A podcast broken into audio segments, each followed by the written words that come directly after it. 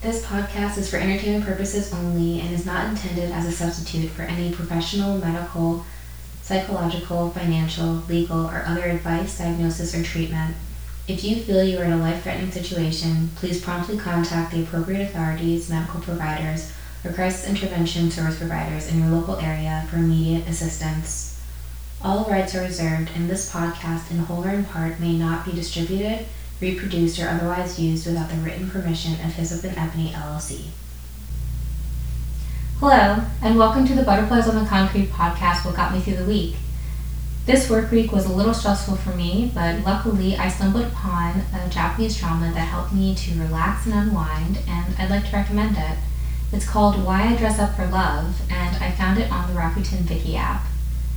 The drama stars Haruna Kawaguchi, who plays the female lead, Kurumi Mashiba, who is a publicist for an interior design company, as well as Bruce Yokohama, who plays the male lead, Shun Fujino, who is a talented chef who owns and operates a local food truck. This show is my introduction to these actors, and I want to watch other dramas they're in now because I was not disappointed at all. The leads had great chemistry, and the story surprised me, but in a good way. Why I Dress Up for Love is relatively short, only 10 episodes, but it works because the story quickly pulls the viewer in. Kurumi has had a one sided crush on her company's president for several years. She posts on social media religiously throughout the day, setting alarm reminders during optimal times both for work and for her personal Instagram. She does this so that she can build up her social media presence and reach her goal of 100,000 followers on her personal account. She figures that more followers will bring more exposure for the company, which in turn will allow her to help the person that she likes succeed. She intends to tell the company president how she feels once the store has launched successfully because he asked her to see the cherry blossoms with him on that day. The company has mostly operated online, but the story begins with the employees preparing for the opening of their first brick and mortar store. Kurumi is busy, and because of that, she forgets to renew her lease. Luckily, she has a friend, a homeowner, who is successful in the culinary world but wants a fresh start after divorcing her husband and is planning on setting abroad. And that friend offers her a place to stay. It's a bit misleading though because Kurumi doesn't know that her friend's house is a share house until she moves in with her belongings. She actually ends up moving into a room that's basically the size of a walk in closet. Her life gets even more complicated when she finds out on the day of the store launch that the company president, the person who is the ultimate motivation behind her work, has abruptly resigned. With so many drastic changes, she suddenly feels lost. How will she navigate life now that her expectations of what it would be like have unexpectedly changed? Why Dress Up for Love is a love story, clearly, but it's not the kind of love story that I thought it would be, which made it quite refreshing to watch. I'd like to talk about some of the parts of the show that excited me and resonated with me the most, but there might be some spoilers ahead, so please keep that in mind. I hadn't read the synopsis before watching this show, and so I didn't know the president that she liked resigned. When he did, part of me assumed he'd come back and they get together by the end. The person she ends up with, though, is one of her housemates that she bonds with after she's left feeling lost. To me, that was unexpected, and honestly, as a viewer, I would have been fine whether she ended up alone with the former company president or with her housemate Shun. Um, there were many times throughout where I wasn't sure how it would end. Something that resonated with me immediately and kept me watching was that Kurumi had been working for years towards a goal for a particular person, and then that person abruptly left. She's naturally upset and confused by this and doesn't know what her next step should be. At work, they initially tell her to stop posting on social media until a new president is chosen.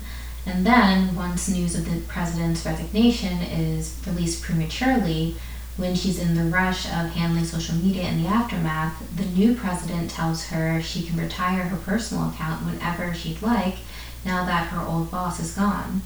So the question becomes what does she want? To keep posting or stop? The person she posted on her personal Instagram for has already vanished, so is it worth it to continue? After I lost a loved one, I experienced the same sort of situation. I'd been writing for most of my life, and then suddenly it didn't seem to matter to me anymore. Who exactly was I writing for? I realized then that over the years, a large part of me had been writing for that person. Not so that I could be acknowledged by them because they had already acknowledged who I was and believed in who I could be, but I wrote hoping that I could become successful enough to help them financially. Without that motivation, I didn't know what I wanted in life anymore. I wondered if writing was something I should still pursue or not, especially since I had mostly received rejections from the industry. I used to be able to dedicate time to writing on weeknights and weekends for months without a problem. But then my life changed, and some days I was able to work on book projects faithfully, while other days I found myself unable to put words on the page. That person's voice would be in my head, a memory of them asking me if I've written lately. And that would be enough for me to keep going at times, and so I would keep trying. But then a deep emptiness would develop within me after I finished something, just a mustard seed of hope, only to then be turned away by others, uh, most of them strangers, but also some people that I knew. It was a cycle of rejection and anticipation that has ultimately led me here. I should probably be working on my work in progress as I record this, but instead, because I'm currently in that empty in between stage, I'm trying to express myself in another way. If I write, I know now it can't be for the acceptance, approval, or benefit of anyone else. It has to be for me. And I'm still trying to figure out if writing, if being a novelist is still something that I want to pursue. I often ask myself, is it something that I'm capable of doing? And if so, then who am I writing for? Unlike me, Kurumi realizes rather quickly that she wants to continue posting on her social media account. Shun tells her in episode 2, and I quote, Although I lost everything, I can see better now. See what? she asks him, to which he responds, Myself. He chased success in the past, trained in Spain at a famous restaurant, then returned to Japan and became a head chef at a new restaurant, but he didn't know how to manage people, so the restaurant failed. As a result, he's developed a minimalist lifestyle, completely opposite of Kurumi, where he detaches himself from wanting external validation and success and from wanting to consume and own unnecessary things, even a home. After all, so many purchases and life decisions are often made just to impress others or adhere to societal expectations, and if lost, they end up hurting our sense of self and our self worth. So he tells her to live her life however she wants, even though he often encourages her to not stay glued to her phone all the time. She takes a photo of something she randomly likes, um, and afterwards she realizes that she's been posting on her social media account for herself all along. In episode 3, her supervisor tells her to take a paid vacation around the same time one of her housemates, an artist, learns that her work is in contention for a prize at an art museum. All of the housemates decide to go camping nearby so that they can offer support. The artist doesn't win, and Shun tells her, and I quote, Other people's opinions don't matter, just be proud of yourself. I really loved his character's point of view throughout the show. He truly wants to be detached from caring about other people's opinions and judgments, and that's an admirable thing. What's even more wonderful about it, though, is that we also see him struggle with this as time goes on. This way of thinking may look like it comes easy to him, but internally he has to constantly remind himself that he doesn't need anything outside of himself, that he's fine without attachments and living on his own for himself. It's a little surreal to even talk about because it's sort of a reflection of where I am currently in my life. It's a surrealistic view of someone in his situation. He's failed before, so he's scared of being dependent on others, of wanting something more, because he could lose it all again.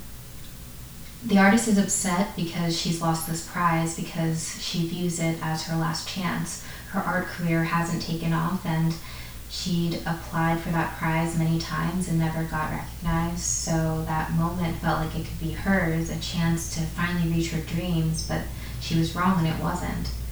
Later on in the show, she seriously considers quitting, not making art anymore, and just getting a real job instead of painting and working somewhere part time.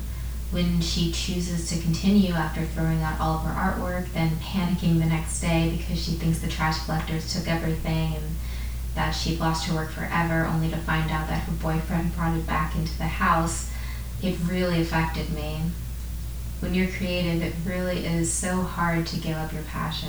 It's also exhausting and difficult and demoralizing, though, to toil away and never see the work um, that you make bear any fruit. Um, still, in many ways, it's rewarding in and of itself being able to produce something out of nothing. Self expression itself means something, even without recognition from others the love between the main characters is a bit understated. I truly wasn't sure at times who she would end up with. The female lead has chemistry with both the male lead and the second male lead. The company president ends up returning to Tokyo after disappearing to start a new venture in Turkey without letting anyone know. He sends some of his belongings to Kurumi and ends up running into her upon his return after losing his luggage she asks her friend if he can stay at the share house with them, and so the three of them live together Kurumi, Shun, and her former boss. Shun preaches minimalism and not wanting ownership of anything, but he also gets jealous of the company president because he knows the female lead has liked him for a long time. Yet it's clear to the viewer at this point that the female lead is basically already in love with him. He just sends her mixed signals, not wanting to define their relationship for most of the show, and being hot and then cold whenever he feels insecure about the president's place in her heart, which complicates things. Because she doesn't end up with the president like I thought she would, it made me wonder if she truly ever liked him or if she simply admired him for what he had built. She too wants to become a buyer, and I like that by the end of the show she quits her job so that she can start her own store. The company wanted her to wait a couple years for a transfer, but instead she followed the mantra of the company president, which was some variation of your someday is now. That thing that you want to do someday is something you should do now because you'll just keep putting it off into the future otherwise. There are a lot of insightful points of view provided in the show by various characters. I'm only highlighting a few key examples. In the end, both the female lead and male lead forge their own paths instead of bending to traditional expectations. Shun has an opportunity to make up for his previous restaurant failure by returning as a chef for a couple months when the restaurant owner is in dire need of assistance at a new iteration of the establishment that he left. Instead of being carefree, he returns to his old persona, a dedicated chef eager to gain the approval of customers. When he gets an offer to be the head chef at a new restaurant in Hokkaido, though, after considering it, he ultimately turns it down and chooses to remain in charge of his own destiny. He maintains his food truck and by doing so continues to set his own expectations for his life. Similarly, as I mentioned earlier, Kurumi leaves the interior design company to open up her own store and is able to follow her own vision, picking items that she loves, sharing them with others, while utilizing the contacts she made in her previous role to create a successful venture on her own terms. It's inspirational to see them work so hard to make their dreams a reality and find happiness along the way.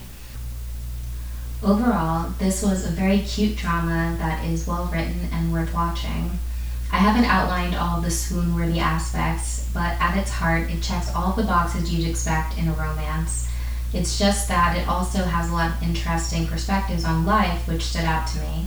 It isn't bogged down by unnecessary conflict, instead, each scene matters and ties into the larger story being told. Even the side characters' storylines are interesting. There's one last scene that really stirred my emotions that I'd like to discuss. In episode 9, when the homeowner's ex husband is in the hospital, the artist drives her there to make sure that he's okay. During a subsequent conversation, the ex husband says he has no regrets in life. Contrary to what his ex wife believes, he says he's happy with the life that he's lived. The artist isn't convinced by this. She wonders if he can really be satisfied with his life.